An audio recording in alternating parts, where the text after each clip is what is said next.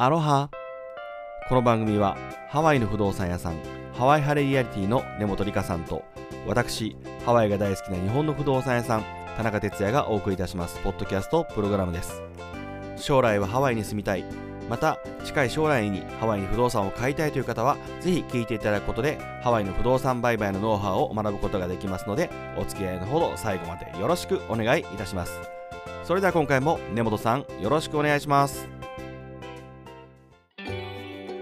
じゃああの根本さん今回もよろしくお願いします。はいよろしくお願いいたします。はい、えーと、今回はですねあのハワイの不動産の、えー、目的購入する時の目的という話をするんですけども、はい、あのその購入目的っていう話の前に、まあ、今回もちょっと最初にハワイの今の話をお聞かせいただきたいんですけど、まああの、はい要はコロナの問題で日本の方もハワイに行けない中で実際そのコロナの影響で今何か生活がハワイで変わってるというかですね。まあ、はい、こんな感じの規制があるんだよみたいな話ってありますか今？そうですね。あの規制のその、えっと、リオープニングっていうんですけども、はい、あの段階が4段階ありまして、はい、今はそのうちの、えっと、3段階目なんですね。第1が一番、えっと、規制がきつくて、はい、で、えっと、2、3で4が一番緩くなるんですけど、えっと、今は現在は3段階目なんです。で、えっとまあ、以前は例えばレストランとかだと5人までっていうふうにされてたんですけれども、はい、今はその規制によると10人まで OK っていう感じになってたりとか、あとその他のあの規制もちょっとあの緩和しつつある状態ですね。なのでやはり人の出があの結構車もそうですけれども増えてきたっていうあの印象はありますね。あなるほどじゃあ意外と結構普通の生活に近くはなってきたいう感じですかね。そうですねそんな感じはありますね。ただまあこちら結構あのソーシャルディスタンスが厳しいので、はい、まあ、銀行に行ったりですとかした場合はやはりちゃんとその下にマークが書いてあって、えー、はい、そだけの距離をあのは話してあの並ばないといけないですとかお店の前で、はい、あの温,、えっと、温度をチェックされたりとかそういうのもありますね。なるほど。じゃあはい、あの例えばその少し前だったら家族以外の方とご飯を一緒に食べに行ったそうですそうです。それは今ちょっとマシになった感じなんですかそうですね。はい。まあ、あの時は本当にもうハワイに行っても根本さんと会ってご飯も食べれないような状況でしたので。そうでしたね、はい、じゃああの今はもし行けたらちゃんとお食事もできるチャンスもあるということですね。そうですね、はい。で、はい、あの海外の方とかの、まあ、方は、まあ、ほとんど今来られてないということなんですけども実際、はい、ハワイの方が逆に外に出られるってこともなかなか厳しいんですかね今外国に行くことも。はい、今は結構ねだいぶ皆さん外に出られてますので以前はもうねビーチでもほとんど誰も人がいないような感じではあったんですけど、うんうん、今はもう結構あのたくさん人を見ますね。あそうですか。はい、じゃあなんか前回もちょっとねあの結構アメリカの観光客の方も来られてカラカウア通りも比較的人が多いって話もあったのでなんか僕らが思うよりかは結構日常化してる雰囲気はあるんですかね、ちょっと。だいぶそうですね。はい。一時のことを思えば、まあ、はい、一時ゴーストタウン化してた時に比べれば、あの人の通りは増えたと思います。ただまだやっぱりね、あの閉まってるお店があったりとかですね、デューティーフリーもまだ閉まってたりとかですね、はい、あのはい、そういうのはあるので、やはりまだまだちょっと元に戻ってるという感じではないですね。ないかない感じですね。はい、なるほど。ありがとうございます。まああのちょっとこういった話もあの聞いてる方が楽しみな部分なんで、また次回以降もいろいろとハワイの現状も聞きたいと思いますので、お願いします。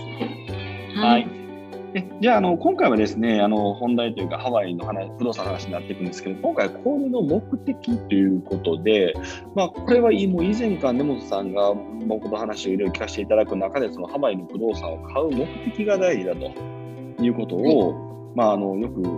言われてたのをすごく、まあ、僕も心に残っててですね。で、えっ、とまあ、なぜそのちょっと目的をまずちゃんと定めないといけないかっていうこの理由をちょっとお話しいただきたいんですけども。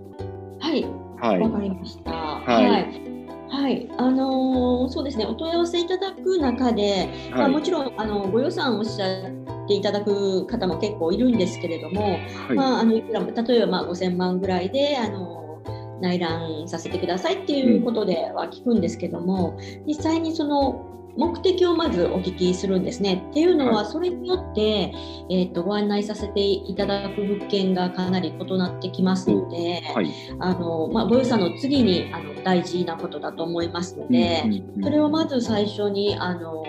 考えていただいて、えー、それからですねあのご案内させていただくという形になりますね。あちなみに目的というと、大体大まかに分けると、どういった目的で買う方が多いんでしょうか？はい、えっと、大きく分けてあの、まあ、3つあると思うんですけれども、はい、1つ目はもうあの別荘セカンドホームとしてですね、うん、あの賃貸とかされないでもうあのご自分用ご自分家族用とかあの、まあ、年中好きな時に来てあの好きなだけ滞在してあの使いたいっていう方ですね、もちろんあの規制があるのであの外国人の方はあの滞在日数は決まってますけどそれその、ね、範囲内であのそのように使われたいっていう目的で購入される場合ですね。はい、で2つ目は、えー、っと投資ですね。あとその購入されてそれをあの賃貸貸し出して、まああのレンタル収入を得たいという方ですね。はい、なので購入してからあの、まあ、貸し出したり、はい、そういうあの理由で購入されるかあの目的が2番目ですね。で、はい、3番はあのまあ、購入してから、えー、こちらに来るときはあのご自分の購入した物件に滞在したいけれどもそれ以外はあの貸し出して、えー、そのレンタル収入を得たいという目的です。大きく分け分けてこの3つが挙げられると思うんですね。なるほど。はいまあ、そしたら、まあ、あのちょっと繰り返しになりますけど、まあ、基本的には、まあ、自分で別荘で買いたい、自分が住むためにハワイの不動産を買うのか、まあ、はい、それから一旦買って、中長期的に貸しときながら、はい、まあ、例えばその先で将来自分が住むとかい。うパターンと、あとはもう、まあ、まあ結構日本人の方はあの多いと思うんですけど、まあ、自分が買って自分がハワイ行く時使って、はい、で行かない時は貸しときたいみたいな、そんな3パターンぐらいが多いことですね。なるほど。そうですね。はい。ちなみにですね、まああのコロナ禍でその、まあ、これだと結構こう探すのはまあ、難しくないけど逆にこういうこの目的だと難しいよっていうのもあると思うんですけども、まあ、僕の勝手なイメージなんですけど例えばまあ別荘とかだと、まあ、いわばその自分が全部使うので、まあ、言うたら自分が行かない間の期間だけちょっとどうやってこう、なんでしょう、こう、まあ、管理とかそういうのことがあるかなっていうことぐらいで、まあ、比較的自己使用ということであれば、まあ、日本の不動産もそうなんですけど、まあ、選ぶ範囲は広いのかなと。で、で逆にその貸すといった場合っていうのが、あの、はい、日本の場合って基本的に、まあ、あの自分が例えば、まあ、マンション買うじゃないですか、コンドミニアム、まあ、日本でいう、はい、ハワイでいうコンドミニアムですね。はい、で、マンション買いました。で、えー、例えばこのマンションを、その日本で今ダメなのが、あのいわゆる民泊ですね。ハワイで言えば、Airbnb みたいな短期的な貸し出しはダメよと。ただ、例えば1ヶ月貸しますとか、えーと、普通に賃貸で貸すことに関して、ほとんどの規制ってあんまないんですね。だからまあ、日本の方のイメージとしては、貸すってことに関しては結構簡単に思われてるんですけども、はい、まあ、若干ハワイに関してはそのルールがちょっと通じないところもあるということで言われてたので、そのあたりちょっとご説明いただきたいんですけども。はい、はい、そうですね。あのまあ、年中あの貸し出されるっていう場合は、まあ、ほとんどの場合、1年のあの賃貸契約にしますので、はい、これであれば特に問題はないんですが、この3番目のですね、はい、あのまあ、年に数回利用されて、うん、あとは貸し出されたいという場合ですと、はい、あの貸し出せる期間も決まってきますね。であとはそのえーと、コンドミニアムとあとその行政の方にもよってルールがありまして、まあ、例えば、えーと、このコンドミニアムだと、えー、6ヶ月以上でないと貸せないとかっていうあの規則があるんですね。そうなりますと,、えーと、ご自身で使われるあの例えば1月お正月の時に使われて、はい、ゴールデンウィークの時にも使われたいとなるとその間まあ4ヶ月ぐらい空いたとしても、貸せないことになるんですね6ヶ月以上にならないので。ああそういうことですよねはい。はい、は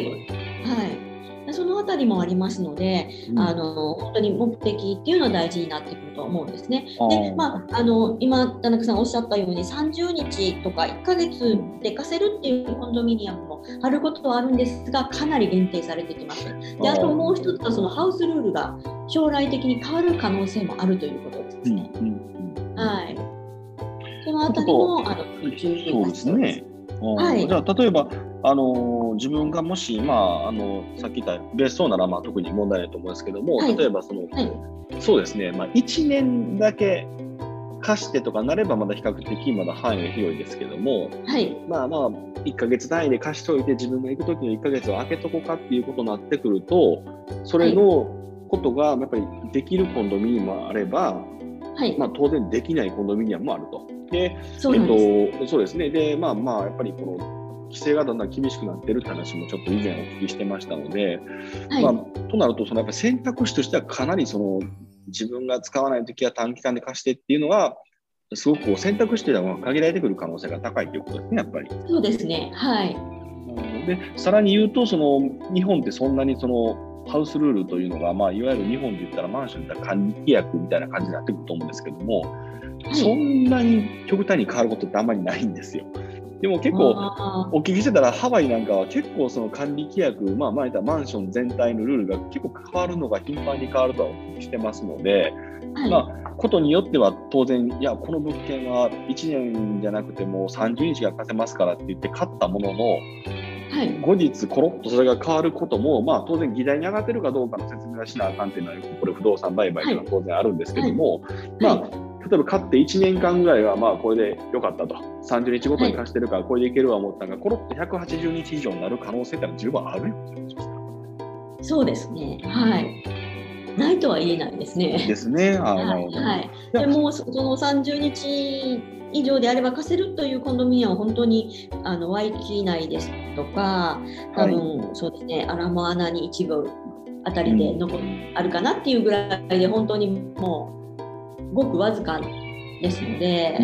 かなりその購入対象の物件としては限られてくることになりますね。なるほど。まあ、はい、じゃあ例えばまああまりこう言うのもあれなんでちょっと言いませんけど、まあ、いわゆる民泊サイトとかで、えーはい、ハワイのこう民泊やってるところも正直あるじゃないですか。はい、えー、コンドミニアム一室をこの期間貸しますよみたいのをしてるところはあるんですけども、まあ、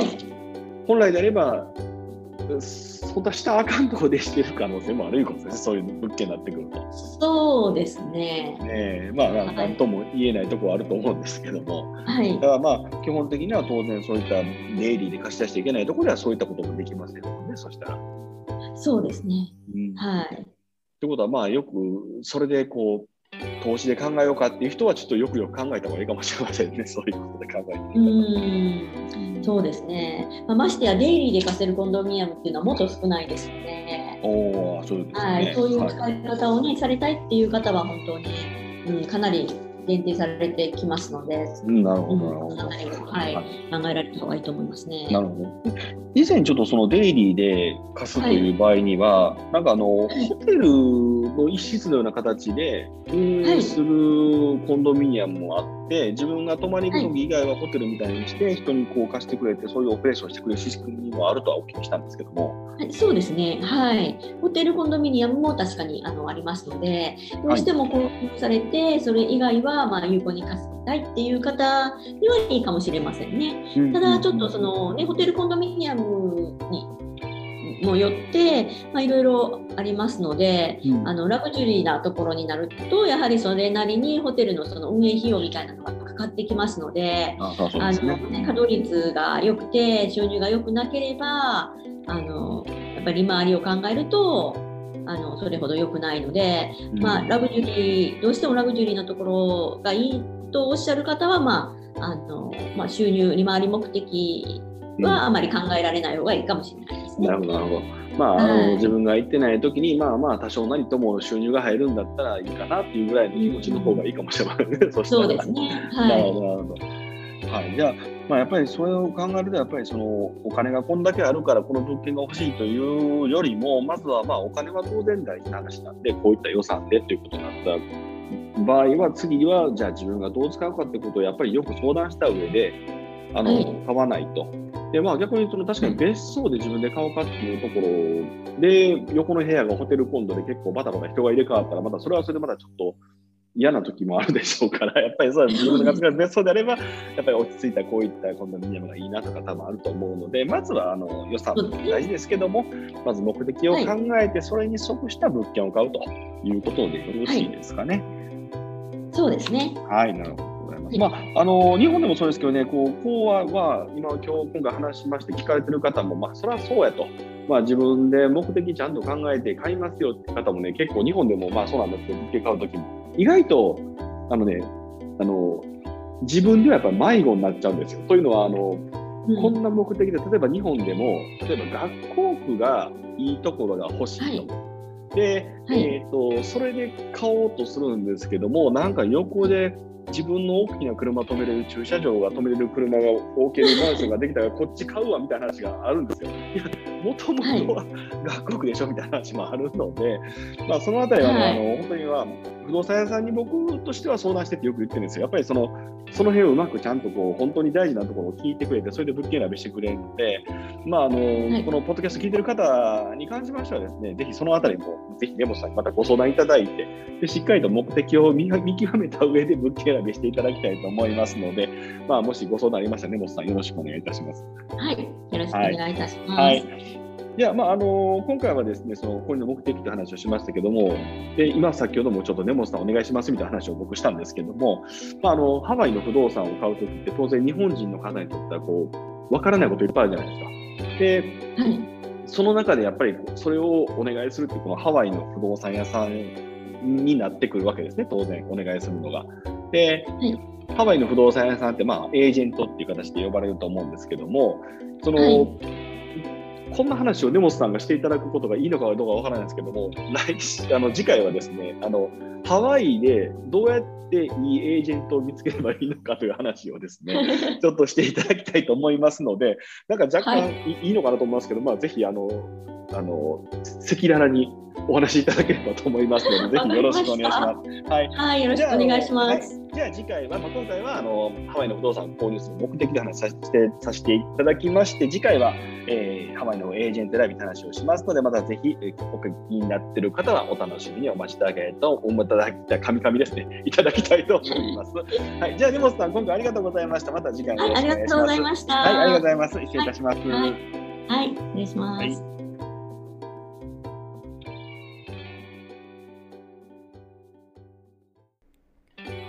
今回も番組に最後までお付き合いいただき誠にありがとうございます。この番組では皆様のハワイの不動産に関するご質問や私たちへのメッセージをどんどんお待ちしております。インターネットでハワイハレリアルティハワイハレリアルティで検索していただきますと根本さんのホームページが出てきますのでこちらの問い合わせフォームからポッドキャストへのメッセージということでお送りいただければと思います。えそれではまた次回お会いしましょう。マハロー。